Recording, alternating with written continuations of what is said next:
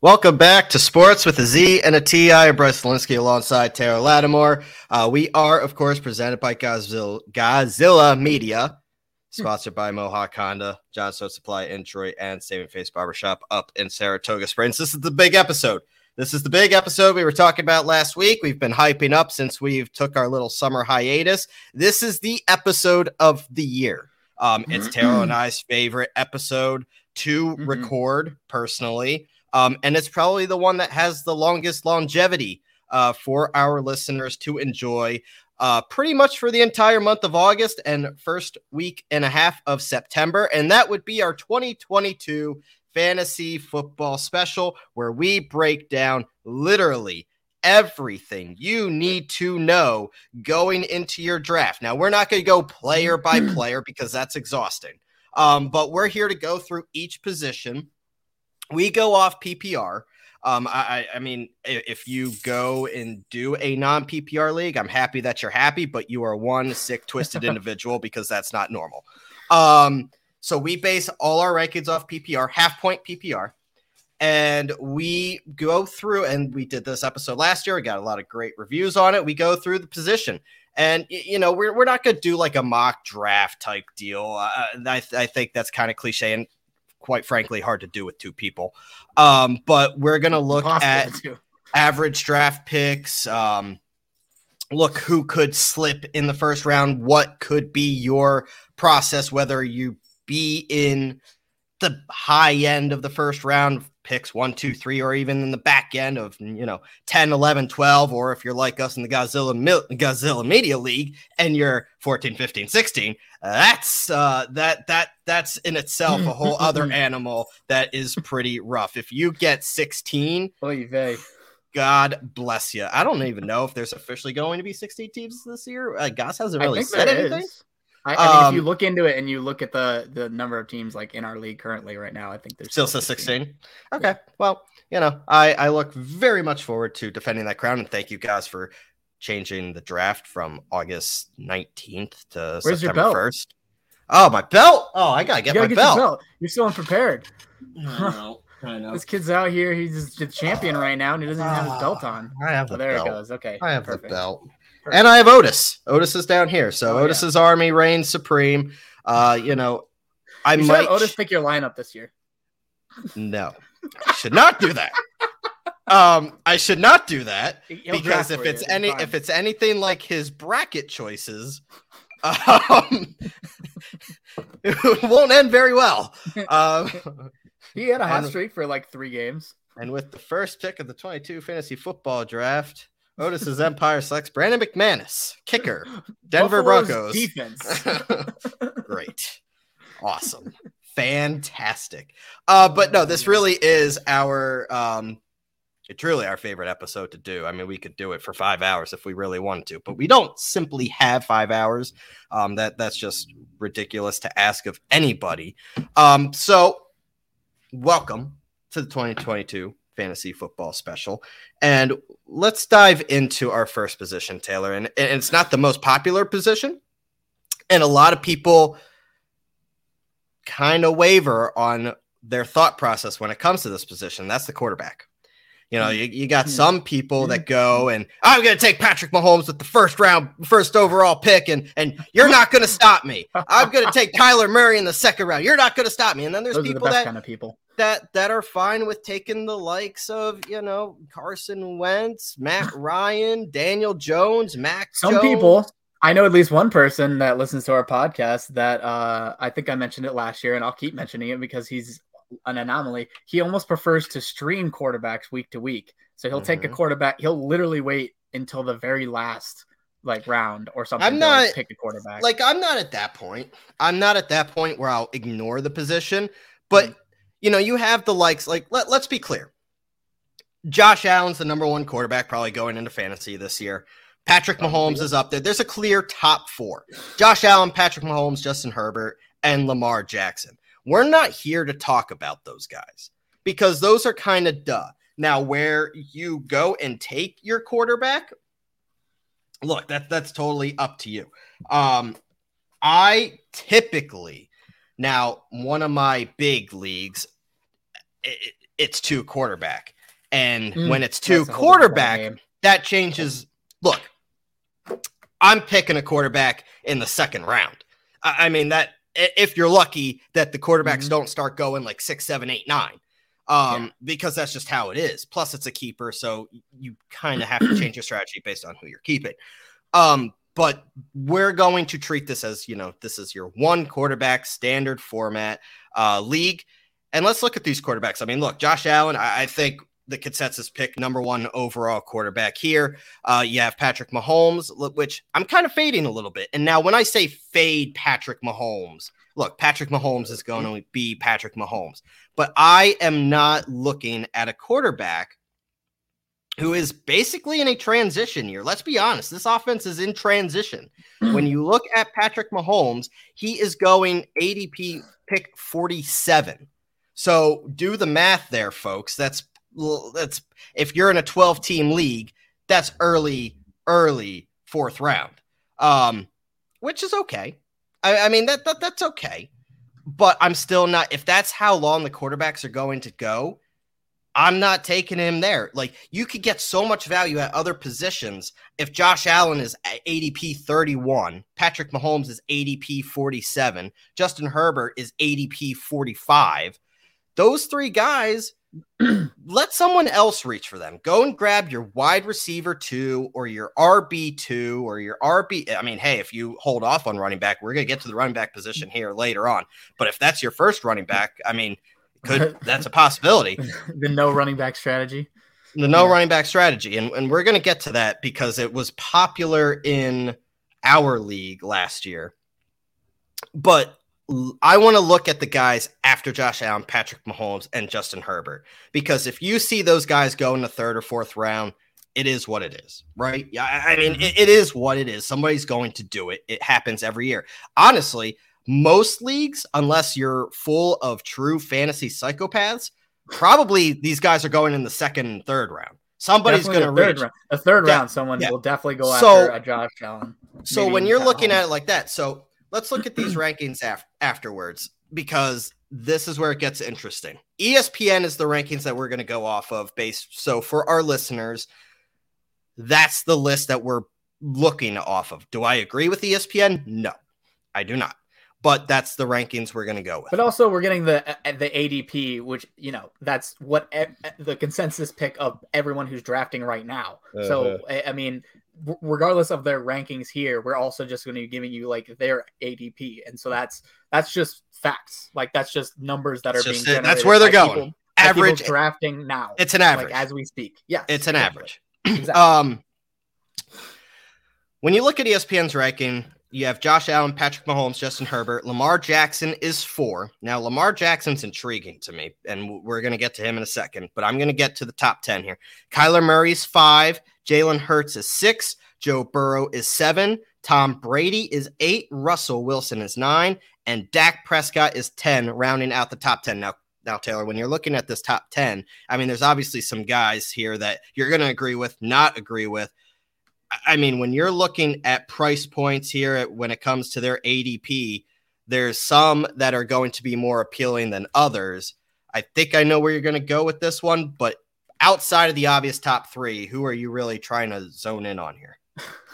And I, I mean, think I gonna- know who you're going with And is it someone you're gonna love? Because Probably. um, because it's probably my answer too.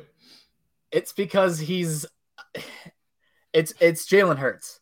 If I can get Jalen Hurts, especially at uh, a lower ADP than say the fourth or like if I can get him in the sixth round, like or even the fifth round, like I, might pull the trigger on him then. ADP is 65 3. So yeah so uh, i mean he he's a guy who i had him last year in like i think two of my leagues and because of the rushing upside he was the number one by average rushing quarterback in the league last year and so he's rushing the most and that gives you you know th- we all know the eagles offense how it changed last year and how it became a run focused team now you have a lot of running backs in the mix there but having a quarterback who can one throw it or be a red zone threat to get those short run uh QB sneak kind of like or, or QB draw kind of plays uh, where where you're getting it at the the uh, uh, the goal line and getting touchdowns that way. I mean, now you add in AJ Brown, who's you know his run after catch is a monster. So you, he he will he will catch the ball and just generate more yards for Jalen Hurts. Um, another year in this offense, he's gonna have a he has a great roster around him. The Eagles do have a great roster, and they added offensive weapons. Um, and yeah, he he's he is going to be a very good uh, QB, and I think he could easily easily be the number one QB in fantasy next year. I think that's I'm a ceiling. I'm, I'm, I'm, look, I'm, I'm right there with you. And if he can improve from the pocket, uh, the Eagles will throw a lot more this year. And they have the strong group of receivers, like you had mentioned, to back it up, along with probably the best offensive line in football. That's important. Um, when you look at the weapons, AJ Brown, DeVonta Smith, Quez Watkins, Dallas Goedert, Miles Sanders out of the backfield. Uh, you also have Kenny Gainwell out of the backfield, and they use Hurts a lot with his legs. I think that's an important asset to remember here when you're looking at a fantasy quarterback. Look, the guys like, you know, Tom Brady, Aaron Rodgers, Dak Prescott that don't really use their legs, but are still very, very good from the pocket. They're going to get their points. Mm-hmm. But ideally, when you're looking at a fantasy quarterback, you want somebody that is a dual threat. That's why Kyler Murray now is Kyler Murray one of the better quarterbacks in the NFL. His contract says so. Others will disagree. But the reason Kyler Murray goes so high in you know drafts is because he runs. Same with Lamar. It uh, adds so much more to your your range of outcomes. Like like when you're going into a game, his floor. The, I mean, these guys' floor, like Kyler Murray and Lamar Jackson, um, and Jalen Hurts, their floor is lower than most quarterbacks because regardless of how they do when they're throwing the ball, there's always the threat of them running the ball and getting yardage and points that way. So it's it's evens out. So even when they have like, oh, they have a bad throwing game, yeah, but they still got 15 points, 17 points, or yeah. something like that, you know, because they're rushing, and that's why Jalen Hurts is because he's he rushes so often, and I'm I'm sure Lamar Jackson will also like Lamar Jackson could easily also be the number one quarterback because he runs so often and he has such legs on him. Um, and especially if that offense stays healthy, he could be a guy who we're looking at next year as the number one quarterback overall. Um, but it's also why Josh Allen is so high up there too, because Josh Allen rushes as well, and he throws from the pocket with ease. So it, it, it's no. hard. Any of those top guys, I'd be happy with. Well, yes, uh, uh, of course. And when I when I look at these what these quarterbacks and the quarterbacks that I'm going to mention, it may not necessarily be the guys that I rank one, two, and three. It, but I'm looking at the value and where yeah. I could get them um, and that and that is where I calculate them. Like, look, Josh Allen's probably going to be the best quarterback this year, fantasy wise. You're you have to spend a second or third round pick. That's not what I want to do. Um, so when I look at look, I, I think Jalen is going to be great. He's number one on my board as well when it comes to um his average draft pick. I he is going to be a little pricey if you're willing, but if you're willing to take a fifth round or early sixth round snag at him, um, I think it, it would be worth it. I mean, if you mm-hmm. you have to take some risks if you want to win a fantasy league, and taking a risk with Jalen Hurts, I say risk, but uh, I mean, look, I mean, you're probably leaving Russell Wilson or a Dak Prescott, a Lamar Jackson, or a Kyler Murray possibly on the board to get a Jalen Hurts. That's the conversation that we're in. So mm-hmm. he's going to be pricey, but you know, you look at what he has done. He's kind of that cheat code that we talked about, where he, even on bad passing games, will still get you 20 points because of his legs. Um, yeah. There's clear signs that he's going to grow in the passing game. And, and really, I, I mean, I, I, think the, the ceiling is, like you the said, floor. a top. The ceiling is the roof. The ceiling is the roof, as the great Michael Jordan would say. Um, but the ceiling is that one, two, three slot. I mean, that's how good he was last year. You got to remember before he got hurt in week 11 with the hamstring, missed that set, that game the next following week against mm-hmm. the Jets when Gardner Minshew played, he was QB1. Jalen yeah. Hurts was QB1 through 11 weeks last year. So he has that potential. Another guy I want to bring out to you everybody's gaga over Joe Burrow. I mean, uh, Justin Herbert, but I'm going Joe Burrow. I think they're very similar in style, and he's been stable with an ADP between 62 and 67, which is mm-hmm. actually up two to three picks from earlier in the year when I looked. Um, he's going to be a star this year. Um, he's proven to be one of the best young quarterbacks in, le- in the league. He hasn't had his best season and has probably the best wide receiver trio in the league. Um, this team throws the football a lot. Joe Burrow mm-hmm. had a heck of a year last year. And if you're looking at trying to get a guy like Justin Herbert, why not wait two or three more rounds and get a guy like Joe Burrow, who, to be honest with you, is not going to be the difference of you winning or losing your fantasy games week in and week out.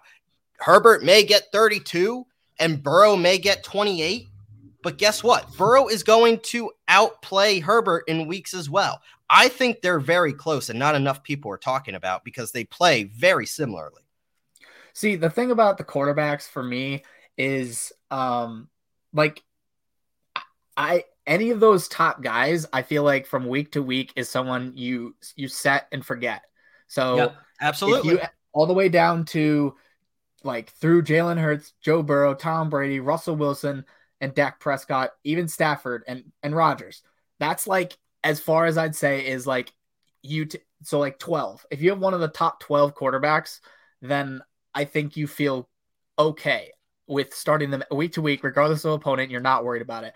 After that, that's when you start looking into, you know, um, matchups, and you, you may have two that you're like you go between. Um, maybe not like Derek Carr. I think Derek Carr, you probably trust him, but he's still gonna have some dud games. But you're gonna live with that because you're not gonna probably start anyone over Derek Carr unless he has a horrendous season. Especially with Davante Adams now, it should be much easier for Carr to move the football. Um, but the thing is, I we to to re- where you're taking them is the thing. Like like you were saying, like the value. So I and just like you do, I think we wait on quarterbacks. So mm-hmm. if there's a yeah, you and I have very similar philosophies. If there's a Jalen Hurts in round like five six, then and in a 16 team league, I don't know if that's possible with the way some people draft and how aggressive some people are um, with quarterbacks sometimes. I don't know that if you have like the 16 pick and you you come around and again you're picking, you know, way down the line whether you're going to be able to get one of these top guys. So my question to you is outside of that top 12, who do you like? So outside of the top 12 as in, you know, Josh Allen, Patrick Mahomes, Herbert, Murray, Hurts, Burrow, Brady, Wilson, Dak, Stafford, and Rodgers. Yes. And I okay. guess throwing Derek Carr in there too. Throw in Derek Carr because that was one of the guys that he's yeah. one of the guys that I, I, I would like there.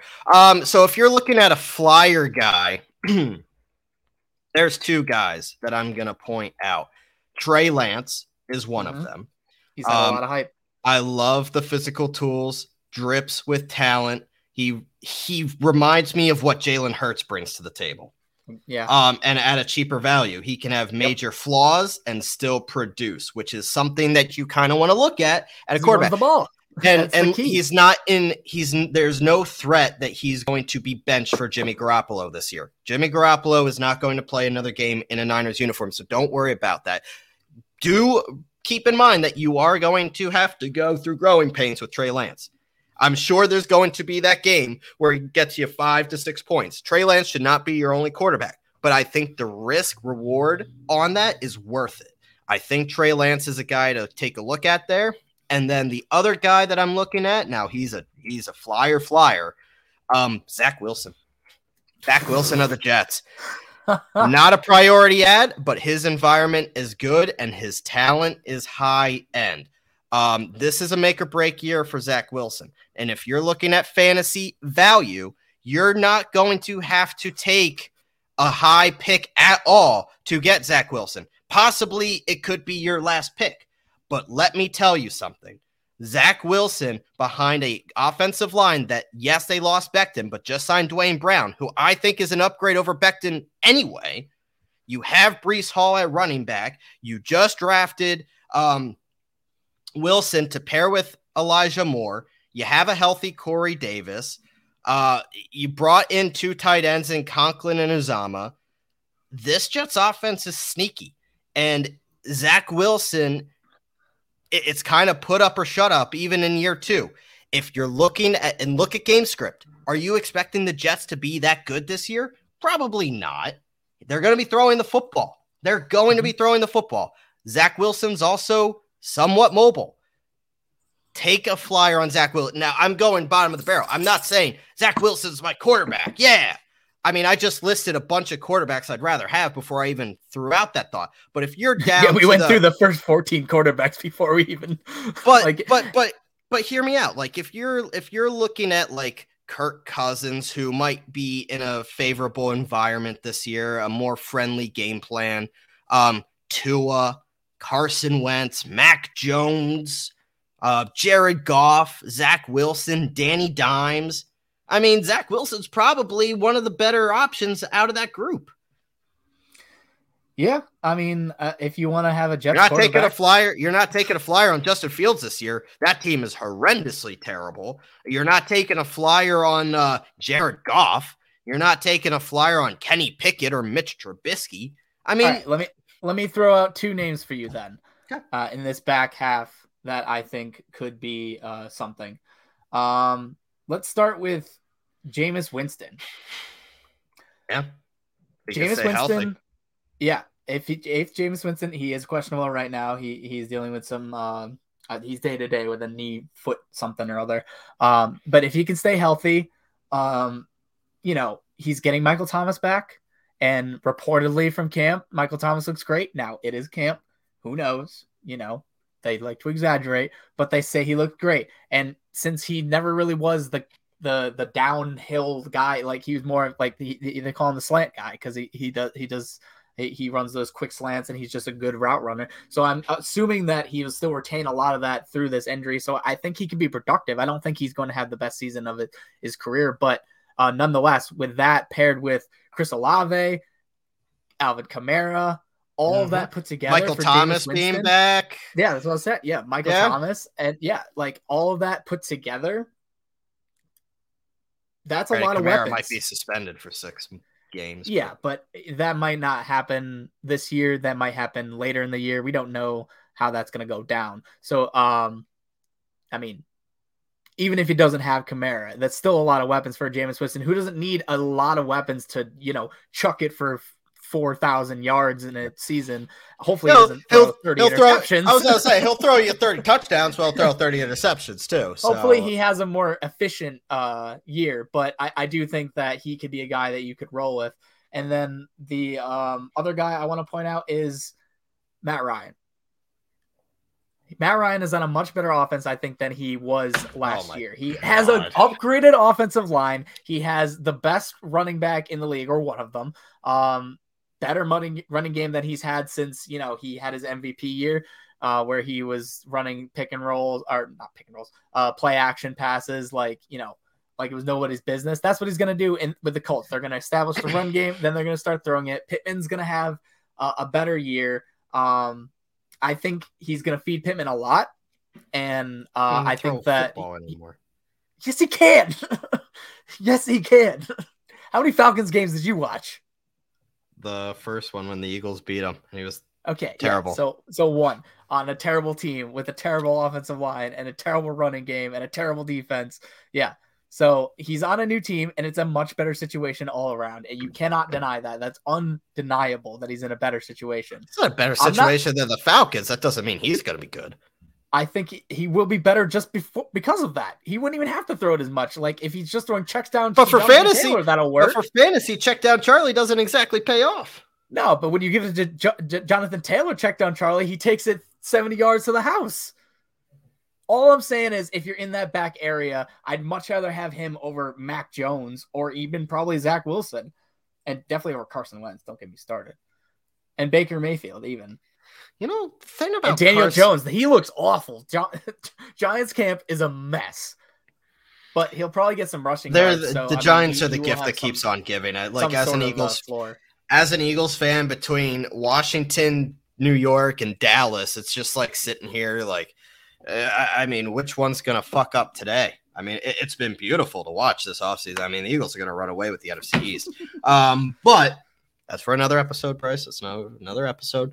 This is fantasy. Um, but I think overall everybody gets the idea of what we we are talking about when it comes to value with the quarterback. That you don't need a Josh Allen, Patrick Mahomes, Justin Herbert to be successful. No. it's different in two quarterback leagues. Don't get me wrong. You probably want one of those guys in two quarterback leagues. But one quarterback league, the quarterback position is not as detrimental to your lineup. You can survive with one of those middle tier, back end tier type guys. Uh, before we head to our next position, I do want to remind our listeners that we are sponsored by Mohawk Honda. And at Mohawk Honda, the team can find what you're looking for by searching their lot or the entire Eastern Seaboard just for you. But the real opportunity for you right now is either trading in or selling your vehicle. Mohawk Honda buy cars, and in some cases, you may be able to sell it for more than you paid for it. The supply chain is still facing those challenges, as we all know, which creates a selling opportunity for you. And as always, the team at Mohawk Honda will make that buying and selling experience very easy. And you know them as Cars with Kern, Trust Trav Landry, Louis the VIP Man Morales, C Mac, Let's Do a Deal McKenna, Drive with the Anna Cows, or just go and talk to the leader in charge, General Manager Greg Johnson. And at Mohawk Honda on Freeman's Bridge Road, in Scotia. They want to buy your car and they always go out of their way to please you. Let's go to the running backs, Taylor, because I think this is yeah. the position that's becoming more controversial than in years past. And, I, am just going to be quite frank with you. And, and I hate to say it because, um, but as the game of football changes, so does philosophies in fantasy you have to kind of cater to what's going on in the game. And I hate to say it, but I'm a little less definitive at running back this year than in years past. I'm decisive when it comes to like my player targets and avoids. I know the guys I want and I know the guys I'm wanting to avoid. But I think this year, out of most, I'm a little more flexible at running back this year at the very top. And there seems to be a trend out there um, you know, a lot of guys are going to snag one elite running back to anchor their their group, and they're going to ignore the position for four or five picks and then come back to it. Mm-hmm. That could work, certainly. Um, but I actually have a different approach this year than in years past, and I I I I, I don't like saying this on the show because I'm worried that there are people that are going to be listening, and I know you're listening, and you're in our league. I still want to beat you. Um, but my approach this year is actually to anchor wide receivers. I am prioritizing the wide receiver position more than the running backs. Uh, and of course, I, you do need that young stud running back, um, or at least that major stallion type guy still in his prime, so that you can, you know, plug and forget, except for mm-hmm. you know the bye week. Um, so you're still looking at your first two picks, and one of them is going to be a running back. Uh, that that that's my opinion. Now, is it going to be the first or the second round? That's the key.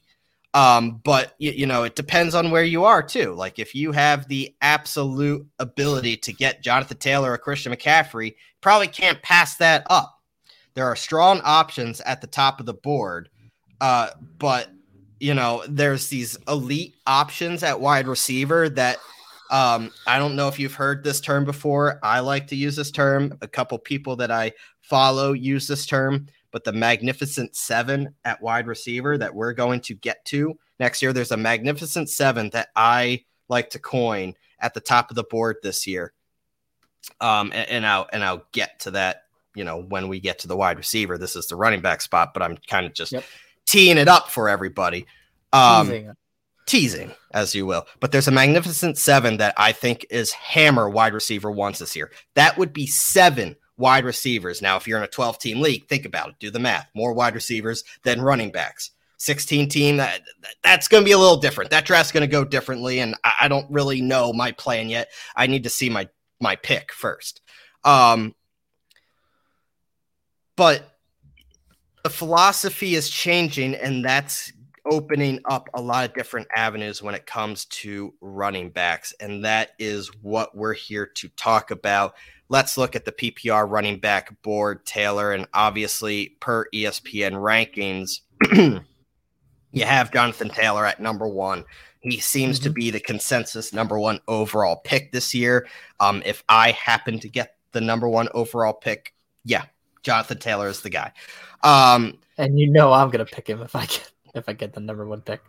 You're obviously. gonna pick him wherever you are if it he even if he's available. Slides. Hell yeah! Um, are you kidding? uh, Christian McCaffrey is number two. Austin Ekeler three. Derrick Henry four. Najee Harris five. Dalvin Cook six. Joe Mixon seven. DeAndre Swift eight.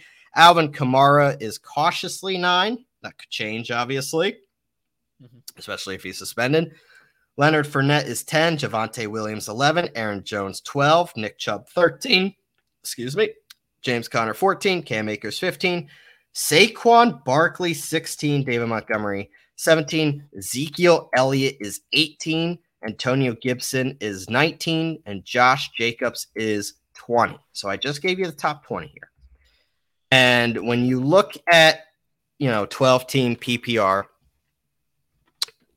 there's a lot to digest here, and it depends on where you are in the draft. If you're top heavy, you're probably taking a Christian McCaffrey or a Jonathan Taylor. But if you're in the middle round, that that's where it starts to get interesting. Like there are several very high end players to be leery of at a cost. One of them being McCaffrey, um, because of the injury woes. And I get it. I mean, the talent is the talent, so you might not deny it. But if you've been burned by by McCaffrey, like some of us on this podcast have. I had McCaffrey in a league last year. Taylor had him in hours. Um, Derrick Henry, I'm starting to get skeptical of. Look, eventually, a very big, large human being like Derrick Henry is going to break down. So when are the wheels going to come off? Correct. And I'm still skeptical uh, skeptical about Austin Ekeler at an ADP of 6.7, despite the awesome year last year. I, I get skeptical of that. Um, so when you're looking at Jonathan Taylor, excluding him, because duh, who, you know, you're taking number one overall 100% of the time. There are a couple other running backs that you should be maybe targeting in round one. If you're not going wide receiver, Taylor, who would they be? Um, all right. So my piece on Christian McCaffrey is if he's available to you two, three, four, you should probably take it. I don't know if I personally will because of the fact that he's burned me twice now because I right. have two different. There's things. there's the burn factor. Some people are just not touching it. But I if I am eh, okay with the fact that if I don't take him and someone else takes him and he goes off, I can live with the fact that I knew that that was the risk that I was taking because I just don't want to deal with the other end because I'd rather have someone who will play than a, a guy who might play and be the best. I Christian McCaffrey is the best when he plays. He is the best. Like it is not even close. He is the best when he plays. But I will not be taking him. Someone else can take him. Unless I get him at five. I mean, five five is way too low. If he's still there at five, and I'm I'm, I'm probably gonna take him because that's value there. Is because I made it all the way to five and he was still there. So yeah, I'm gonna take him. Um, but outside of Jonathan Taylor, because Jonathan Taylor, he may not be number one, but he's probably gonna be top five. I'll guarantee you that. Um, unless he gets injured. God forbid, knock on all the wood. Um, I like I like Austin Ekeler. I'm actually pretty high on him. I think so, so we dy- different differentiate the dy- there. Yeah, the dynamic action that the the Chargers have, and there's so many weapons around, and Justin Herbert is one of the best quarterbacks in the league. I just think that they're going to be a high powered offense always, and as long as he's involved, which he will be, unless he you know, knock on wood, gets injured. As long as he stays healthy, he will be a big part of that offense. I don't see numbers dropping very much at all. I still think he'll be a threat to get those rushing touchdowns. He'll be a threat for receiving touchdowns. He will be a threat for receiving yards and rushing yards. He does it all. And um, I really think that he is his floor is so low, I think, uh, or so high that I think that he's a safe bet. To, you take him. He might not be the number one running back overall, but he's a guy that you can set every week and not think about it. Um, outside of that, I do agree with you that Derrick Henry is probably going to start breaking down. Mm-hmm. He, I mean, he already is, and he has an insane workload, and, and he's an enormous human being um, that just bangs into people. So I just think at some point he's going to have to slow down. But on the other hand, if you're willing to take a risk, he is, you know, the centerpiece of the t- uh, Tennessee See, offense. The thing is, I've always Brown. I've always ne- like I've always avoided Derrick Henry. I'd Oh, rather wow. get burned elsewhere. I, Mhm. I I don't know what it is. I've had Derrick Henry once, and he was it, it was feast or famine. Um, but I mean, look, Derrick Henry is definitely one of those guys. If they fall out of game script, he could be giving you six points instead of forty two.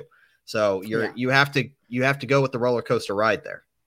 And then next up, you got like Najee Harris, who I do Mhm. like, except that Pittsburgh's uh, offense is not going to be good. They're they're going to be probably playing from behind. Uh, their defense is still pretty good, so maybe they won't be playing it so far behind. But you got to think that that offense is not going to be able to put up a bunch of points with So, depending on the The thing with Najee Harris is his, his ADP is seven. He just turned 24. He had 385 touches last year, and the offense should A be lot. Should be. And I mean, it, it's not saying a lot, but should be ascending with Ben Roethlisberger gone, and you have a pair of young, athletic quarterbacks. Um, you don't know what Trubisky's Remains to going to bring. Remains to be seen. You know, and Kenny I mean, Pickett. Tr- Trubisky has been good in at times. At But it- times, but in my opinion, Najee Harris is kind of one of those guys that he's game script. Um, he, he doesn't need game script, and he's he's not going to lose out on touches because the Steelers are down. He is is on the he is out there every because he catches the single ball too. down. I think Najee Harris is in for a big year. I'm high on him. I am I'm relatively high at him. I, I like him at like six. I think that that's a good spot for him. I, I wouldn't want you to reach for number him at number one. He is like in that young range where he could be like a, a number one uh, running back type guy if he has a great season. I just like their offensive line is shit. He's gonna get a ton of touches, which is great on the one hand, but he got a lot of touches last year, and you know wear and tear is a real thing. I don't think he's gonna wear and tear. He's literally like he, he's young as hell, so like I, I don't think that that's gonna be a concern yet. But um, I don't have him as high. I, I have Austin Ekeler higher than him uh, personally. Um, and then after that, uh, DeAndre Swift is someone who's who's really interesting because of his again his receiving um, prowess and the fact that he can catch a lot of passes and bring them in for touchdowns as well as getting rushing, rushing touchdowns.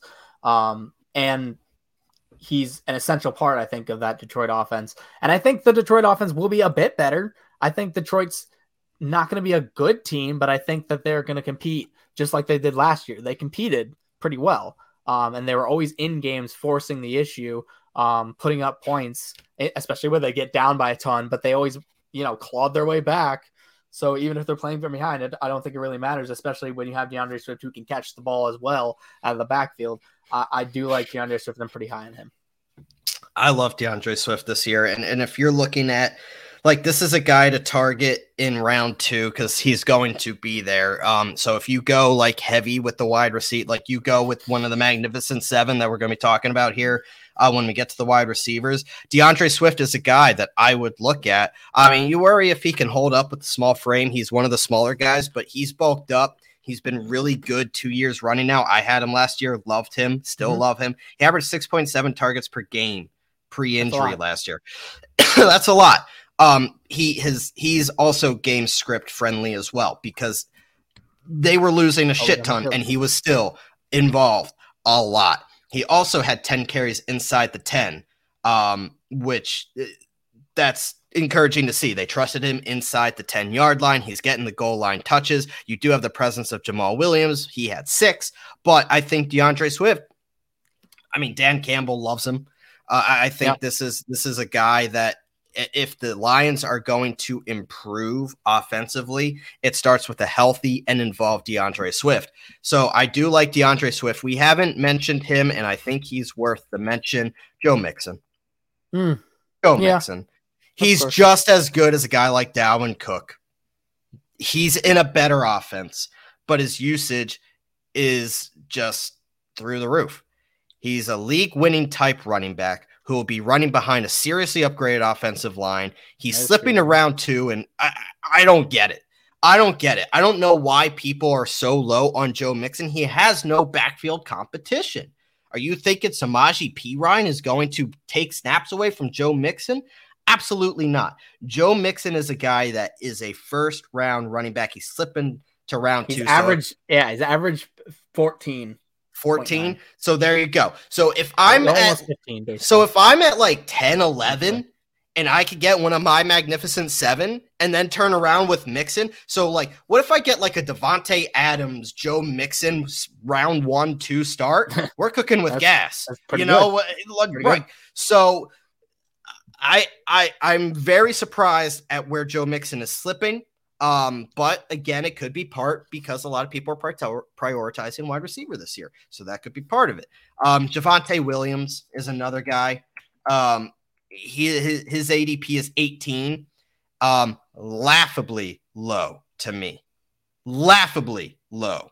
Um, I think this is a guy that is a perfect example from Jonathan Taylor. Like it, did you not learn last year from Jonathan Taylor? The fantasy community is convinced Melvin Gordon's a major threat. Yes, he's relevant, but guess what? He just came up with another foot injury that they labeled not as major, but you can already see the cards like Javonte's getting all the touches this summer. Melvin Gordon's aging. While Melvin is relevant, could get some extra run early. Javonte will play his way into a 70 30 split by the end of the year. I have no doubt about it. This guy is one of my dynasty guys. I am huge on him. That Broncos offense is going to be very, very, very good this year. And if you paid attention at all last year, it was very similar to what Jonathan Taylor did with the Colts in his rookie year. I know, Taylor, you can relate to that. You saw the mm-hmm. upside. Mm-hmm. Year two, he's going to explode. Look at Javonte Williams as another guy. You're not going to have to spend a first round pick on him. But if you could get Javonte Williams in the second round, late second round, hell, potentially early third round, depending on how it goes, yeah, sign me up for that. And then, I mean, um, another guy. I, I mean, look, I, am giving all my secrets away apparently. Um, Aaron Jones, heavy offense, I mean, lost Davante yeah. Adams. They're going to have to find somebody to give the ball to. Aaron Jones to me is a no brainer. Like, I, I don't understand why he's slipping to pick 23. I, am looking at the live uh, ESPN live draft trends right now, and he is he's slipping to 23.9. So almost 24. Like pick 24 for Aaron Jones. Who do you think that uh like uh Aaron Rodgers is going to throw to? Like obviously he's going to pepper his wide receivers, but like he trusts Aaron Jones. And Aaron Jones is going to get a lot of run. Yes, AJ Dillon may eat into his rushing totals, but Aaron Jones might be used as a quasi wide receiver a lot of the time as another weapon because I mean you lose Javon, uh, Davante Adams that's a huge percentage of your uh, your uh, targets that are just up in the air right now. And yes, some some of the rookies that are coming in or Allen Lazard are gonna eat into that. But I mean, mm-hmm. Aaron Jones is Aaron Jones. He's still one of the top uh, running backs in the the game. The only reason he wasn't you know higher in points last year is because he was injured a, fair amount. Um, exactly. I had him on my team, so he he was out for a, a few too many weeks, in my opinion. But it was you know if he doesn't have those that time missing, he you we could be talking about him, you know, top five approaching on top five number one. Yeah, I mean yeah. Jonathan Taylor actually had one of the worst uh uh number one running back seasons in the last like 10 years. Uh, uh back going back to Devonta Freeman had I think a, a lower one or, or, comparable a couple years back on, on the Falcons um that MVP year that uh or the year that they went to the Super Bowl but you know, Jonathan Taylor didn't have and he had an amazing year, but it wasn't like a record breaking year. It wasn't like a Christian McCaffrey scoring f- over 400 fantasy points type of year. It was good, but it wasn't that. He will be consistently good, but like, you know, Aaron Jones could have been close to that, I think, if he didn't miss all that time. That, that's just my piece on him. And also, uh, while, while I have you here, um, I do like Javonte Williams as well. I mean, that offense is going to be so much better. People mm-hmm. are underrating how good mm-hmm. Russell Wilson is going to make that offense. Russell Wilson is a top five to 10 quarterback, and he's coming onto this team that has a ready made offense that has weapons all around. It's going to be so much better. And you're right. Uh, he is kind of like Jonathan Taylor his rookie year and then coming into this year. And last year, I I know I did not tell you to draft Jonathan Taylor because I thought that uh, uh, Marlon Mack would eat into his touches. Guess what? I was dead wrong, and I'm not going to be wrong about this. I say draft Javonte Williams, screw Melvin Gordon. He's just there in case something happens. Yeah, and uh, y- you look at like round three, four range running backs. Guy I'm really eyeing on, and and Taylor, I know you're you're probably not as high on him as I am, but Breece Hall. Um, No. I I I, I love am. Breece. I love Breece Hall. Um, ADP right now is 38. Um, and he, he reminds me of Javonte Williams of last year. He is going to be splitting some touches with Michael Carter. Um, it's not going to be a full, uh, you, you know, full out Ezekiel Elliott, Saquon Barkley rookie year type breakout for him. But this is like a small buying opportunity that could wind up being a big one for him and could pay big dividends. Um, it- this is a guy that could be a first round pick next year, in my opinion. Um, that he that he is that he's that good. Uh, another guy that you know when you're looking at value, Travis Etienne, you got to remember he's healthy. Um, James Robinson is going to factor as the season moves on, but I think Etienne is going to be involved a lot. Um, and before, I mean, Taylor, I know you have some thoughts on probably the two guys that I mentioned, and then we'll get into some big time uh, value picks. Yeah, I want to throw some stats at you about uh Breece Hall and the Michael Carter situation. Um, so we all know that Breece Hall has been really hyped. He's coming in. He's super athletic. He's a guy who's built to be a three down back, um, and he's preparing to be so um, in camp. From what we hear with the Jets, that they're preparing for him. Um, did you know that Michael Carter saw zero targets on third down last season? I did not know that. Well, Michael Carter saw zero targets on third I- down last season. I do know that. I know that now. Yes. And so when you look at that and you think, huh, he's definitely not a third down back if he's not getting any targets on third down, unless of course it's like third and inches and or third and one and they're trying to run it. Um, but Hall has been a good receiver in in his college days, and he's trying to be better. Um, it, he earned a career high 44 targets uh, last year, nearly four per game, and it was 63% more than any other season. So he's working his way towards being a receiving back. Um, I don't think that Michael Carter is going to eat into Hall's workload very much at all. And I think, you know, the Jets are preparing for Breece Hall to be their three down workhorse back, I think. Mhm. And so I really do like him, especially when you can get him. Uh, his average ADP right now, according to this, is 51, um, which I cannot calculate at this point where you'd be depending on your league, but that's definitely later than you like. That's that's where you can get your wide receivers first, like you're saying, one of your magnificent seven or whatever, Mhm. um, and then and then not worry about running back because you can get Breece Hall later on. All right, so I mean, I feel like running back there's just so many and wide receiver so many that we're, we're if we haven't mentioned them, we're probably not very high on them. That, I do like Travis how- Etienne. I think you mentioned that too. I Yep. do like him as well. Yep. I liked So him last have- season before he got injured. of course. And uh, like I said, we can't get to everybody, but if we haven't talked about him and you're wondering why, it's probably because we don't like him or we're not as high on him. We're talking about the people that at the average draft value that we are high on. Um, Taylor, before we head to the wide receivers, a running back that if you're light, you went. Say you went the no running back route that is oh so popular in the Godzilla Media League. Say you went with the Magnificent Seven, loaded up on wide receiver, and you're sitting there with, you know, say, you know, Clyde Edwards Helaire and Leonard Fournette, and you're like, that doesn't really look that good, does it? a dart that could save your running back situation. All right. So uh, put me on the spot here. I think uh, there's always there's always certain backs um, that I'm I'm hesitant on, but I think if you're in a pinch, you could definitely get and feel good about. And I'm gonna go with Tony Pollard because Yeah. you know, it's so hard because because you know they they paid Zeke. Uh, Jerry Jones reinforced it that Zeke's the guy.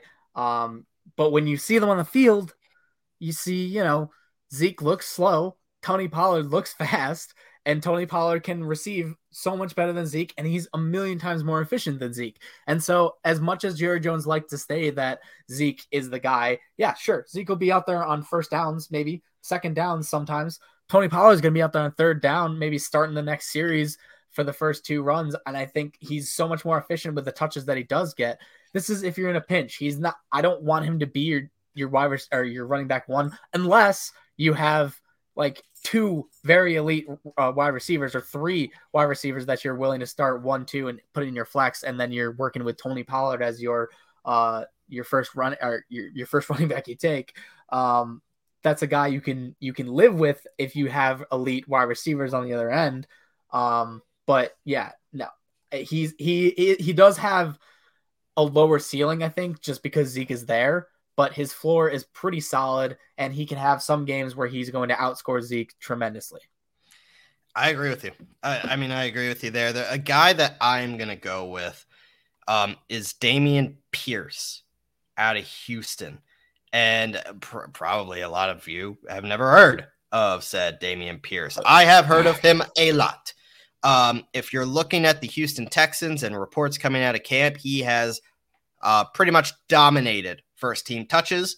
Um, and really, his only competition is Rex Burkhead, which, um, I mean, mm, it's Rex Burkhead and veteran Marlon Mack, who will give a chuckle to Taylor there. Um, I do he, like Marlon Mack. He claims to be fully back from his 2020 Achilles injury, but the look, the rookie Pierce has shown well in camp, and I have gotten comps from people that I trust. Some other people are psychotic about fantasy football, as I am and as we are, compare it to rookie Alvin Kamara. Nobody was looking at him. Was drafted in the fourth round. Uh, was not at the time considered to be one of the starters. He played his way to the top of the depth chart and he is going to run away with it. Now, is Houston a very good football team? No. But sometimes on bad football teams, you're going to give the young guys that you think is going to be there a long, long time um, a lot of looks. And he's a rookie. Dameon Pierce is a guy at ADP 122 to look at to maybe save your running back situation. I'll throw one more at you. And again, you're going to roll my your eyes at me. Um, so save it. But Nyheim Hines, Oh my Jesus he is, Christ! He is going to get um a lot uh, of the receiving looks. I'm gonna say I'm I'm gonna put a new standard out there. Give me a late dart, not a cult. Well, if it works, it works, and if he goes off like I think he will, um, the Colts expect him to get, uh, uh per reports, at least 60 receptions this year. Um, he is a quick guy. He's super fast, so uh, he's going to get a lot of YAC yards. And I think that this offense is going to be geared toward getting the running backs involved, as Matt Ryan likes to do, i.e., Devonta Freeman and that whole offense that they had the year that Atlanta went to the Super Bowl is it, it was predicated a lot on using the running backs. And I think that that's a lot of a big difference between how Carson Wentz ran the offense and how Matt Ryan run the offense. I think it's just going to be a lot more shorter passes, but you know, if you're a running back and you're that late in the draft, I'm not saying draft him high, but if you're if he's there and you need a running back and you're desperate, I think he'll be good. I think he'll get a ton of receptions and I think he'll get a few touchdowns here and there. So I think that his his floor will be um enough that you can take a flyer on him late if you if you need a running back if you're in that situation, I don't know what you were doing in the beginning of your draft. You must have elite wide receivers. If you do at that point, um, I'm not saying rely on him to be a, your running back one, but he can be, you know, you running back two maybe, or your first guy off the bench if you need a flex fill in. But I think he's gonna have a good year. I just think he's gonna he might even you do some wide receiver work because you know the Colts don't have the best wide receiver corps in the world, but he's a great receiving back. That's what he does best. hey, if you're high on the Colts offense, um, dude, I'll drop all Colts offense. I don't give a shit. That's just wait till that, we get to the wide receiver section. That would be uh, yeah, it's not really a secret here. Um, before we get to said wide receiver position, uh, I do also want to bring up our good friends at Johnstone Supply in Troy. Summer is winding down, but you can feel the heat here in upstate New York still. If you want to stay cool all summer long indoors, call Johnstone Supply in Troy. Ask the team at Johnstone about their high efficiency central AC systems with ductless mini splits. Goodman, Fujitsu, and Westinghouse are all in stock and at great prices. Need someone to help you install a new system? Johnstone Supply in Troy can help with that too. You have heard George on previous episodes of Getting There with Gaz and had a chance to learn his and Johnstone Supply's story. Now stop in and find out about their great service and products. Give Kev, James, or Bird a call and they can help put you in a cooler place this summer. To stay cool all summer long, call Johnstone Supply in Troy at 518 272 5922 or visit them at 2600 6th Ave in Troy. Get a new AC system today by calling 518 272 5922 or connecting online. At johnstonesupply.com or on social media, Johnstone Supply NY. the wide receiver group, Taylor. And I, I mean, I've kind of been saying this all episode long, and I'm going to hammer down on it now. As covered when we mentioned running backs, the wide receivers are a big key to my draft plan this year. Huge. And I want to do whatever I can to lock in one of, as I coined it, the magnificent seven. I've, I've come up with six that I think are on your list. I don't know what the seventh one is. I'm interested to hear who you think. I have Cooper Kupp. mm-hmm. and Obviously. this is this is how I I have them ranked: Cup, Jefferson, uh-huh. Chase, obviously, Diggs, mm-hmm. Adams, yep, CeeDee, yep, and Debo. Okay, okay. Who did I, I who, who did you miss? I didn't know if you were gonna have CeeDee in there. I think CeeDee. I, I, mean, look, he's the only wide receiver that has a, a catch in a real NFL game on the roster right now. That's healthy. Michael Gallup's coming off true. a torn ACL. Outside of Dalton Schultz, CeeDee Lamb's the only wide receiver on the Dallas Cowboys roster with an actual NFL catch. Think about that for a second. Yeah, that's insane. It's it's yeah. absolutely insane. So as I mentioned in the running back section, the best way to navigate the first two rounds is really to use this ADP to look at value and to ba- I mean, I've, we've been saying it all episode long that you you need to look at ADP to guess which players will be available to you in the second round, depending on where you pick.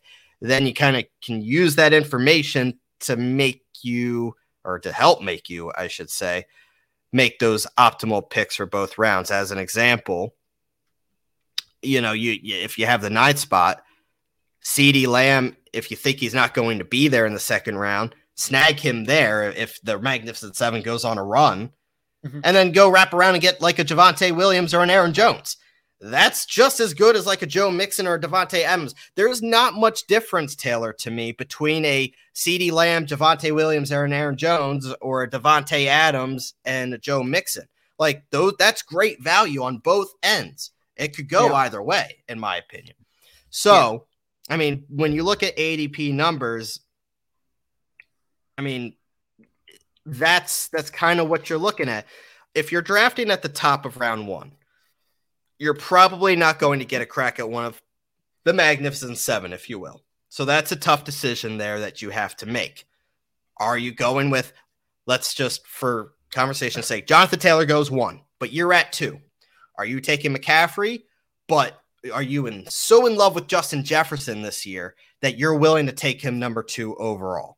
But if you do that, but if you do that, what are you looking at? I'm higher on Jefferson this year. You could take Kupp, but I'm higher on Jefferson. Mm-hmm. But if you do that, Kupp, Jefferson, whatever, same argument, right? If you do that, what are the running backs that you're going to see on the flippity flip? You know what I mean? So yeah. are, are you looking at you know, Nick Chubb, Alvin Kamara, Leonard Fournette. If those, if that's the group that you really think is going to be there on the flip, now keep in mind if you're drafting number two overall, you got your stun Jefferson, you got to hope there's not a run in running backs. But if there is, you have a really, really hard decision to make because one of those stud wide receivers is probably there or a higher wide receiver than you thought. And then you mm-hmm. pick again in four pick in three picks. Mm-hmm. So it's tough. Do you get do you go wide receiver, wide receiver, and then get the depth that we were talking about the running back position? This is why I think wide receiver this year is so unbelievably more important than in years past. It's going to change a lot of leagues drafts that have typically in the first round been running back heavy. You see, I I still think it. Sh- I still think that it should be um running back heavy in the first. That's how I usually go my rounds. Uh, that's my, how I've my, always my look. And that's I think how I've always gone. That's how I've always gone. But I'm telling I think it's you, probably still gonna be me. I don't think at number two I would ever go uh, a Justin Jefferson or Cooper Kupp. I think where for me the top five ish uh, running backs are more valuable than those top five receivers. Not that those top wide receivers won't outscore them or or keep up with them scoring wise. I do think they will. It's just I think that there are wide receivers that you can get later on in three, four, five, even uh, like two, three, four, five, six. I think there's wide receivers there that you can get that will add so much value that you can't get at running back because after the first, you know, 12, 13, 14 running backs, after that, that's where you start dropping off and we're talking about Nyheim Hines, like like or or guys like that, like like you're you're bringing up Pierce. I hope that someone takes the advice and drafts Pierce and he's good, but there's always the chance that someone takes your advice, drafts Pierce and he's bad. And if that's what happens to you, or you pick another running back in that position and they just dud out, um, or they're stuck in a at a running back by committee type of situation where and that's running back hell in my opinion is uh, that's the worst. And and um, in my opinion, there's a hole in my plan. There's a hole in my plan if you're in the top not one. Like if you're in the top, like if you go from like two to six, that's where the hole in my plan is. Because that kind of puts you in that no man's land of you don't know what running back is going to be there. Well, that's so that's yeah. Uh, that that's so, where like if I'm at six, seven, eight, nine, that's where I'm I'm I'm happily looking at your magnificent seven, and that's where I'm targeting them. Like right. that's where I'm starting to target them is is six, seven, eight, nine. Like if I'm in that range in the first pick, unless someone like a McCaffrey drops, people mm-hmm. are scared of his injuries, and he drops there. I'm taking him there. I'm going to take him there. I'm going to take maybe a Najee Harris there. Maybe I don't take Najee Harris because I don't think he's going to do as well, and that's where I replace him with a Justin Jefferson, who I know is just he's going to be a freaking stud. Um, or Ja'Marr Chase. I do think that Ja'Marr Chase is due for a bit of a regression. I think he had an absolutely ridiculous uh, year last year, and I do mm-hmm. think that he might come down just a bit. He's still a great wide receiver. I just think him and Tee Higgins are both going to be pretty valuable. I think. Um, and and same with Joe Mixon. I think that offense is going to open up even more, but. Uh, I just think Ja'Marr Chase is going to see so many more double teams uh, that he may not have been getting as readily in the first half of the season. Um, just because people didn't expect him to be as freaking good as he was. Um, game plans are going to be built around Ja'Marr Chase at this point. Um, so I just think that he might regress a little bit. Still going to be one of those many of magnificent seven, but I think I'm a little lower on the top seven ranking that you had uh, on him. But so if if and and I think this strategy applies to like the 12, but I don't think it applies to our league. Does that make sense? No. Like with the 16, it certainly does not apply. It's so much different. It's so much in the first round. If you don't, crazy. you could, you could, you could get your second round pick, and you could be picking from like Melvin Gordon to be fair, Clyde I don't Edwards have a, I don't have a real strategy for it. Like, not that I don't have strategy, but you just got to see how it goes. You really do. It's so do. much different. You cannot predict anything about it. No. Sixteen teams in one round is so many. You don't know who's you can like stupid yeah. and take a quarterback maybe or something. It's like who's gonna take Josh Allen? Someone might. Someone you can, might be like, oh, I I'm picked fifteen. Josh Allen. You can you can like your guys, but I mean, it's got to make sense. It's got to yeah. make sense. Twelve um, is ideal for me. If you're if you're looking for uh, how many you should have in your league, twelve I think is the perfect number in my opinion. Oh, absolutely. I think 10's 16 too little, is, 8 is stupid, and I 16 think- is so many. I think 16 is asinine, but that that was not my decision. I Um, mean, it's fun when you have people, it, it but it's hard. It makes it very hard. it's hard, Because, and because that means like round and- seven, eight, and, it- nine, and it makes 10, this at, championship belt mean a hell of a lot more. But like, um 9, 10, 11, you you're by so the end of that draft, you're drafting like third stringers. it feels like. it, it- is. I mean, you So- actually are. But let's go. So, say you go running back in the first round, right? Say you go running back in the first round in a 12 team league. You're looking at the second round because I think the Magnificent Seven is probably going to go in the first round, give or take. Mhm. And you don't have a wide receiver. Are you willing to take a Tyreek Hill? Probably not. I, I'm, I'm. To be honest with you, we don't talk about a lot of players to avoid on on this episode because I mean, we have so many people that we could like in just so little time. But Tyreek Hill, unless he like slips to me in the third round, which I know won't happen, somebody will take him. By all means, if you want to go and, and bank on Tua getting him the ball, go for it. Not me. Nope. Listen, not I- me. I, I do think he'll have a decent enough year because He'll I have a decent year. I, yes, he's I could throw Hill. to him. I could throw to him, and he would take it sixty yards and score a touchdown. But yeah, I get what you're saying. I I don't want to bank on Tua, especially because you.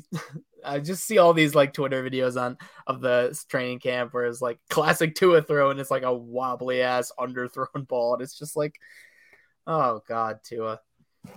Yeah, it, it's But he's bad. the most accurate quarterback in the league, so or that Tyreek Hill has ever played with. So. Supposedly. Um, supposedly. Uh, I know there's a guy that you are targeting in the second round, and I'm not going to take him. So I am going to take another guy that I think not a lot of people are realizing could be there and is going to be a strong option. I'm going with Mike Evans. Keep in mind, Chris Godwin's coming off a torn ACL. And even when Godwin's back, he will have a big, big role. But Mike Evans, um, um, the markets are actually really not that high on him when you look at ADP. But I'm personally high on Mike Evans, and I haven't been in years past. He's not underrated, but when you're looking at a slam dunk, thousand yard, ten plus touchdown season, that that is what Mike Evans is. He will get you that. If you can get that as a solid, consistent piece for your wide receiver roster, yeah, sign me up for that. I didn't. I purposely didn't take your guy because I know you want to talk about him. So go ahead.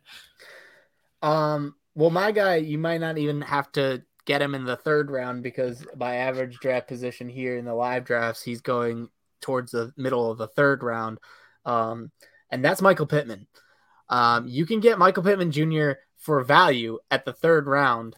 And I think that that's extreme value because even if you think that the Colts offense is going to be mediocre, the one thing that they're going to do or that Matt Ryan is going to do is going to feed his uh, wide receiver one. You saw it last year with Cordell Patterson, who is you know running back slash wide receiver one, whatever you want to call him. Um, and, and you've seen it with Julio year in and year out. He's going to pepper his number one wide receiver with a ton of targets, and Michael Pittman Jr. is just going to get a ton of looks. And I think he's going to get, you know, he's going to have better balls thrown than some of the balls that Carson Wentz was throwing. I think he's a year, you know, a year more mature, a year better in this offense, a year more working with now Reggie Wayne, uh, who's um, working with the the Colts wide receiver corps.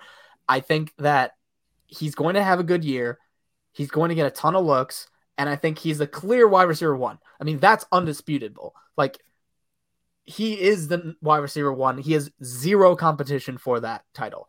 Like Alec Pierce is a rookie, and other than that, Parris Campbell, I mean, he can't stay healthy, and even if he does stay healthy, he's definitely not better than Michael Pittman. And so, other than Nyheim Hines, he's the only guy who's going to get the majority of the targets for this offense. And so, yeah, I think Michael Pittman Jr., even if you think that the Colts won't be good, which I think that they will be good, but even if you don't, if you think they're going to be mediocre, Michael Pittman Jr. is just by virtue of being in the offense that's going to put up points at some point. He is going to be a guy who is probably going to be worth a second round pick, but you might be able to get him in the third round. So we're at the point in the wide receiver group, like that third, that three to five round range, depending on how your draft flow is. These guys could go in the third round, could fall to the fifth round, depending. I'd be surprised if some of these guys do, but we're going to talk about him. A guy that I don't think is being talked about enough, and it's more because of the quarterback situation there, but it hasn't mattered, is DJ Moore. Hmm. DJ Moore in Carolina is a stud, and another 150 plus targets should be coming again this year.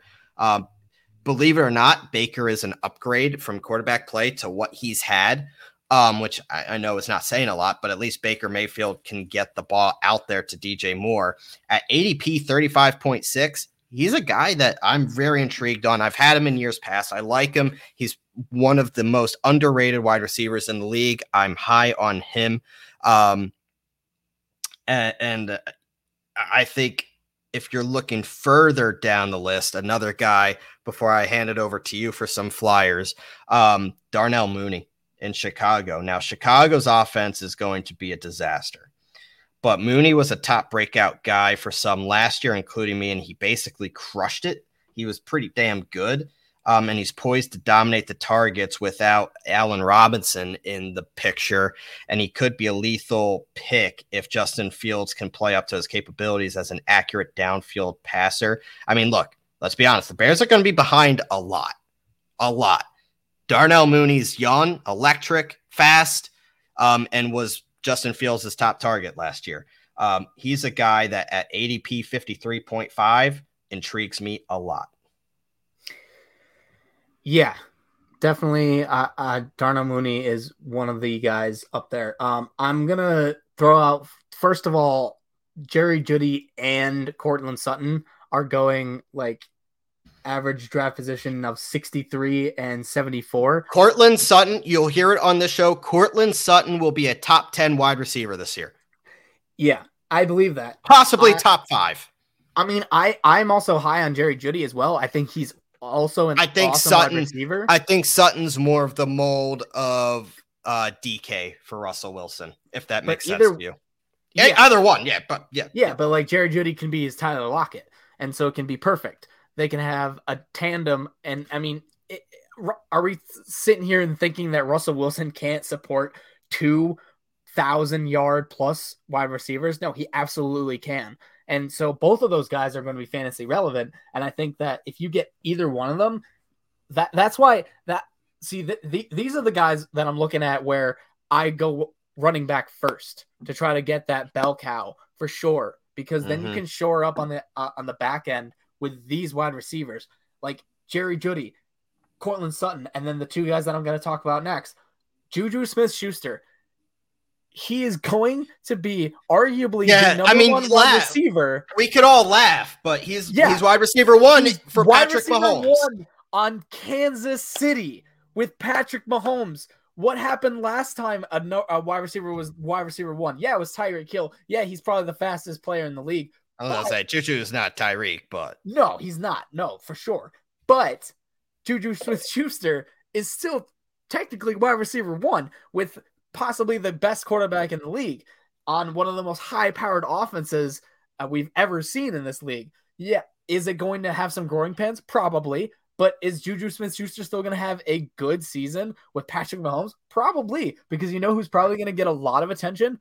Travis Kelce, because he, everyone knows that Travis Kelce is going to be Patrick Mahomes' favorite. He, and he and he's matchup proof. I mean, Travis Kelce's matchup proof. Of course but... he is, but he's still going. They're still going to be forcing more to him, which means or, or like uh, defending him with greater uh, intensity than maybe Juju. So maybe Juju gets a one-on-one matchup, and can he, you know, put the TikTok dancing down aside and and outrun some guys? Maybe. And I think that he's going to be a guy who scores decently. And then the last one I wanted to mention uh, is Rashod Bateman.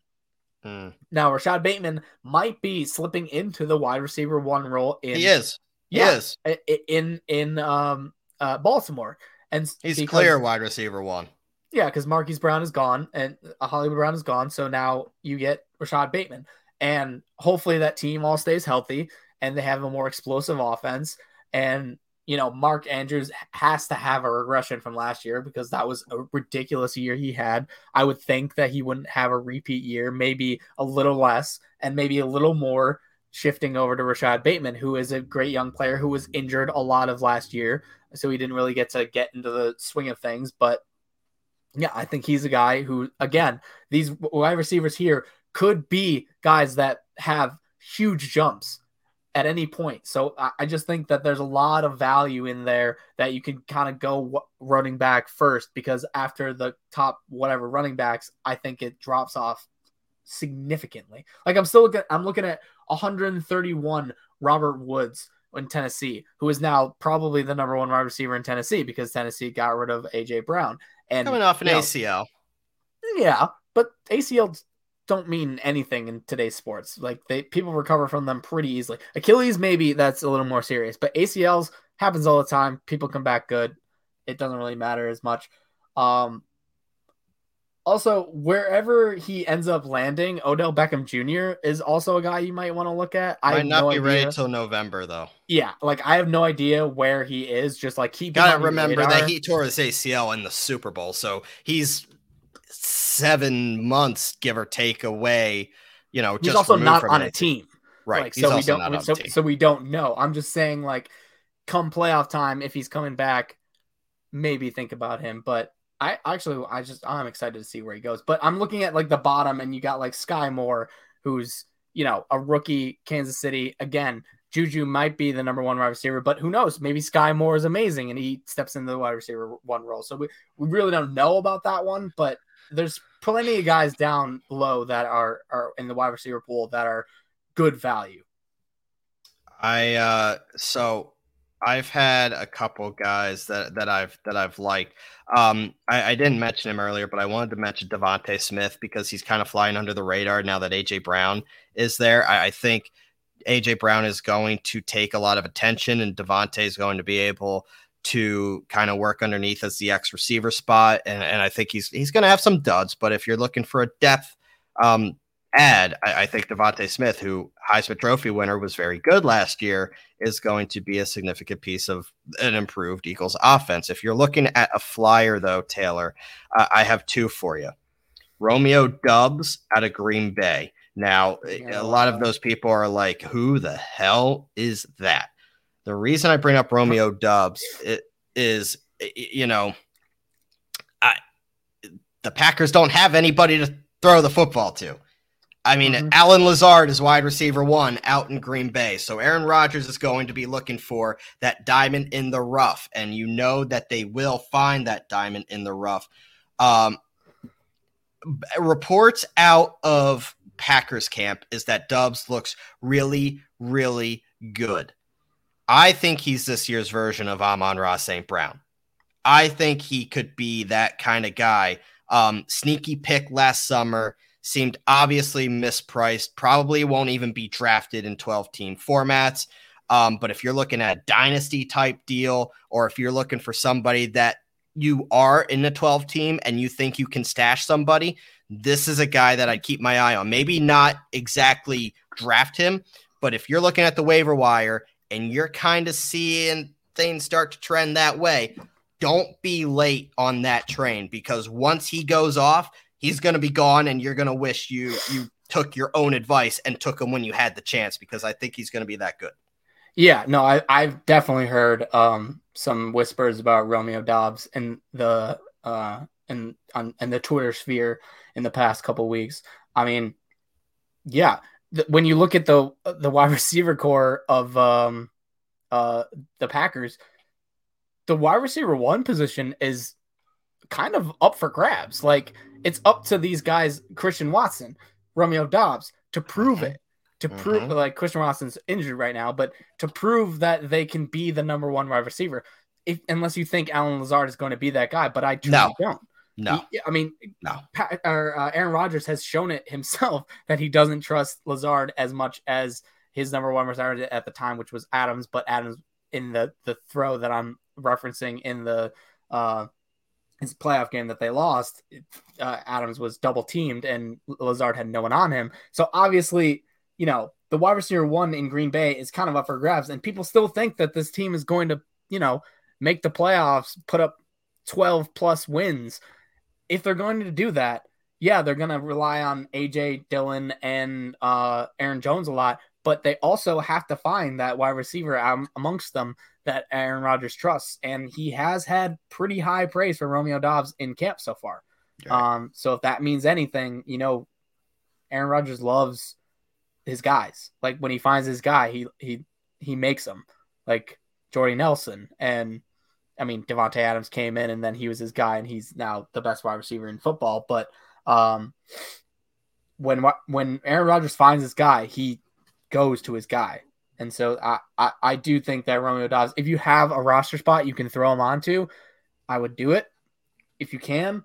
Otherwise, yeah, I would take your approach of watching him very, very, very carefully. But that still might not even be fast enough. If he breaks out week one and he has a good week one, someone's going to pounce on him. And if you're not in the good uh, uh, standing in your thing, so I, I don't know. End of draft, don't draft a defense. Draft him. Pick up a defense later on if you need to, but like you can just have him on your roster at least for the time being, you know? I, so, I like because I, I don't think you need to draft necessarily a, a kicker or a defense at first. No. Obviously, you have to have one on your roster by time week one starts, but the amount of times that I change my kicker and defense throughout the year, it's almost exactly. weekly. Exactly. It's almost unless you, weekly. Unless you have like the Patriots defense from a couple years ago where they were like literally like one of the top scoring like players. The Vikings defense, the one year they were like scoring like 20 points a game. Yeah. Um, yeah. Unless you have that, defense is streamable all the way and kickers as well. Believe it or not, uh, Taylor, we're down to our last uh, category, which is going to be the tight ends. And I know a lot of people have um, different philosophies when it comes to tight ends. And, uh, you know, a lot of people like to go big um, with the one of the stud guys. And let me tell you, I did that last year, even though I typically don't do it. Um, I did that last year and it paid off. I had Mark Andrews in a league. I had TJ Hockenson, Um, mm-hmm. I, I, had Travis Kelce in a league. I did. I went big on tight ends and it paid off. I won four of my five leagues last year, people. I do know, believe it or not, what I'm talking about. Um, this year, though, it, it's going to be tough because you're going to see, like I said, I'm not usually the one to invest, but you know, you look at Mark Andrews and, and, you know, he's a top 20 probably player um, in, in fantasy football because just you know tight ends go quickly. Kelce is showing no signs of slowing down at age 33, but he's still 33. So taking Kelce early, I mean, it, someone's going to do it, but it's not going to be me this year. So count me out on Kelce. I'm just not yeah. going to do it unless for some reason he happens to slip till I, I don't know, he falls to me in the third round or something, which look is not going to happen. So I'm not even going to consider it. Mark Andrews is probably tight end too. Massive production. I do expect it to go down this year, but again, they don't have that many targets, so it could still be productive. Um, I'm looking at the second and third tier guys, Taylor, and, and TJ Hockenson, I love to death, still love him. His ADP is 83. Um, he is so heavily involved in that offense. Jared Goff checked down Charlie to him. I mean, the emergence of Amon Ross St. Brown kind of took away a little bit, but he's still going to be a consistent guy that you can kind of plug and forget. Year two of Kyle Pitts, I mean, that's the interesting conversation. Um, do keep in mind that he has Marcus Mariota and or um, Desmond Ridder throwing him the football. So I like the player, but not the situation. And at ADP 31 3, I could probably find my RB2 or my wide receiver 2 at that spot. So save me with the Kyle Pitts guy. Um, Darren Waller is another guy, 30 years old, injury ravaged, has Davante Adams in the picture now. I'm avoiding Darren Waller. You can go get him if you want. I'm avoiding him guys that I do like this year realistically at tight end outside of the obvious of Travis Kelce and Mark Andrews, and I already gave my piece for him. I'm going to start off with uh, Dalton Schultz. And the reason why I like Dalton Schultz, he finished as tight end 12 um, in 11 of 17 games last year. Um, to be honest with you, it, it's incredible. Travis Kelce was tight end 12 or better in 12 of 16 games last year, just for comparison. Um, he has less target competition. Amari Cooper's gone. Michael Gallup's coming off a torn ACL. We just sat here and talked about why we love CeeDee Lamb. So it's the same reason why we could talk about Dalton Schultz. Dak Prescott has to find people to throw the football to. If it's not CeeDee Lamb, option two is likely Dalton Schultz. ADP 73, I think, is fair value price for that uh, type of player right now with a lot of upside. Yeah, uh, I do think. I mean, Dalton Schultz. i have always been a big fan of him. I had him in a couple of leagues, and he kind of saved my position because I didn't have uh, a great uh, tight end, but I was able to grab uh, Schultz, and and he kind of saved it for me because he emerged as kind of the the Dallas's main guy. Um, and yeah, and he's he's a tight end machine or touchdown machine because he they uh, target him a lot in the red zone, um, and he works out. Um, but for me, if I'm outside of those top guys, I mean Mark Andrews and Travis Kelce, like you said, like they're good, of course, but the problem is you have to pay a premium for them. You have to get them in possibly the second round, and you know, depending on you know how many people in your league, our 16 team league, Kelce might go at the end of the first round, and Mark Andrews might go at the beginning of the second round, just like that. So, I mean, Darren Waller is a good uh, tight end for sure. Um, but like you said, Davante Adams is coming in, so that lowers his um, his his value uh, maybe a tiny bit because there is more targets to go, oh, less targets to go around because a bunch of targets are going to go to him. Um, so the person that I'm looking at um is Zach Ertz. I like Ertz a lot. Um, he was top five in efficiency in 2021 in tight end efficiency. Um, he earned more targets per route than Travis Kelce. Um, Christian Kirk is gone. Hopkins will miss six games, and he averaged 7.9 targets last year and 11.9 points um, when he as when he got to the Cardinals. Um, and both of those metrics would have been top five. So I like uh, Zach Ertz a lot um, this next year. I think you can get him at value because he's going right now uh, pick 106, um, which mm-hmm. I don't even know what round that is, but it's definitely lower than uh, you you would have to to pay to get friggin' Kelce because he's go average pick 22. So save on him if you can get Zach Ertz, uh, snatch him up uh, in a later round. Um, I, I, didn't mention him. I should have mentioned him before I mentioned Dalton Schultz, but I do love Dallas Goedert as well this year. Um, Goedert is for the first time for the entire season tight end one. Um, has been Jalen Hurts' check down Charlie. If and, and I've heard if it's not AJ Brown, it's Dallas Goedert, who's been the focal point of the Eagles offense. So if you're looking for a guy that's probably not going to cost as much as the as the likes of Kelce, Andrews, Waller, Pitts, I, I think he's right before Dalton Schultz there, Dallas Goedert. Uh, another guy that I like, I already mentioned TJ Hockenson. I won't mention him again. I do like Dawson Knox. I like Dawson Knox for the Bills. Um, ADP at 115, Taylor. He's a big time athlete, former quarterback, really kind of broke out in the playoffs last year.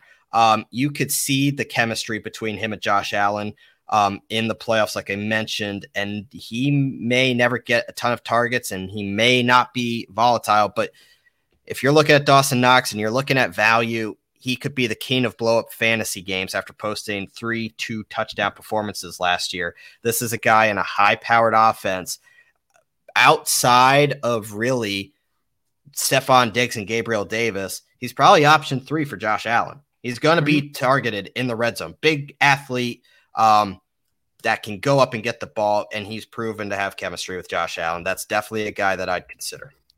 I'll give you one more, and this guy's going to be a I mean, he's a late guy because he's going uh, pick 167 right now as ADP. Um, and I'm not to say his last name because I'm to butcher it if I try. So I'm just to call him Albert O. And that would be the Denver uh, tight end. Um, I think that he could be a big part of this offense just because this offense is to be so high powered, as we mentioned before, with Russell Wilson coming to this Broncos team.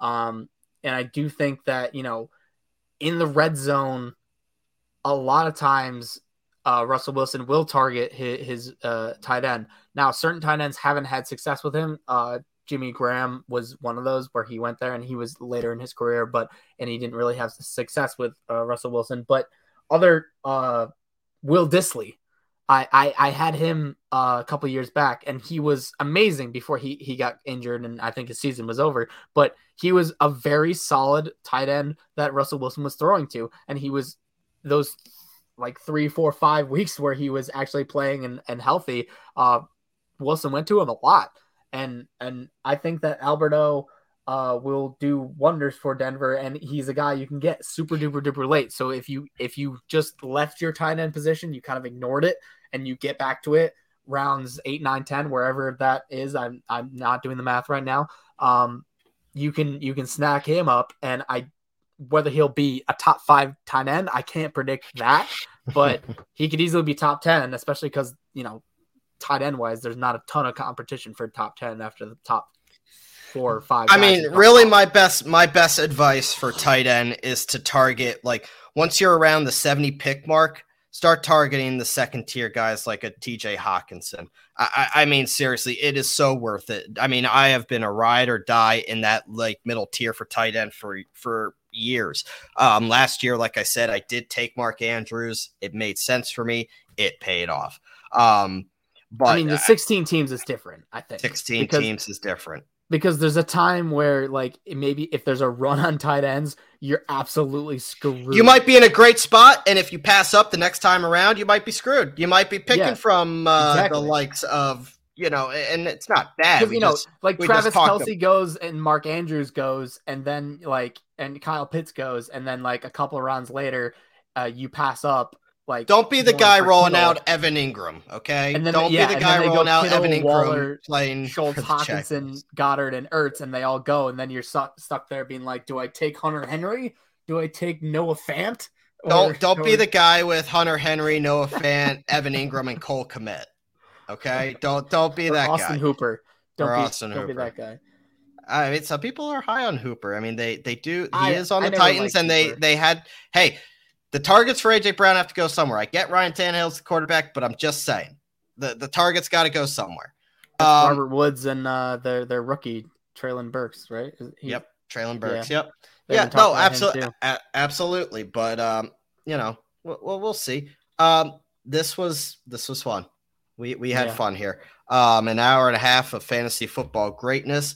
Obviously, um, if you're familiar with the show, we do have fantasy start, sit sit 'em, boom, bust advice um, throughout the season, waiver wire ads that you may uh, like, and especially when we have our show on Tuesdays. Um, that becomes very helpful for you guys. Uh, so hopefully, as football season comes and we start settling into our schedules a little more, um, Tuesdays will be our shows. You'll get it Wednesday and waiver wires. Boom. Um, so we do fantasy basically from here on out. Now, the rest of this month is kind of looking like this. Uh, we got our college football playoff preview, or not playoff, college football preview coming up. We have our big NFL preview coming up, and that should lead us into the first rounds of football. Um, and then once football hits, it's it's all football. Um, we may mm-hmm. throw in basketball if we feel it's appropriate. We may throw in some postseason baseball. We'll talk a little baseball, but this will really during football season is a football podcast. Um, I will not sugarcoat that at all, really. And we have a lot of fun doing it. But we just went in depth hopefully giving you guys some direction when it comes to drafting your leagues. Hopefully, um, you take this time, take our podcast. It will be pinned on our Twitter account, which is at sports underscore podcast. It's been at the bottom of the screen this entire time. It will be pinned for the entire month of August and the beginning part of September until the NFL season ends. Share it, spread it, um, use it. You know, when when you're on the clock, play you know, play our podcast on repeat. No, I'm just kidding. Um, maybe I wouldn't hey, mind if that's um, what you want. If that's if that's how you want to take uh take on your fantasy football draft this year, by all means go for it. But no, listen to it, take the advice. I mean, I won four or five leagues last year. I don't mean to brag, but I do know what I'm talking about. Taylor knows what he's talking about as well. He has done well. He got screwed out of injuries last year. It is what it is. I won the inaugural Godzilla Media League, 16 team hey, league. You um, take it, risks. You draft Tr- Christian McCaffrey, the best fantasy player right in the last 20 years, and this is what happens. And you know, you know what? It, it, it happens. Like you said, it happens. But like I said, still draft him. I may not just because of my own feelings, but still draft him. Take still risks. draft him.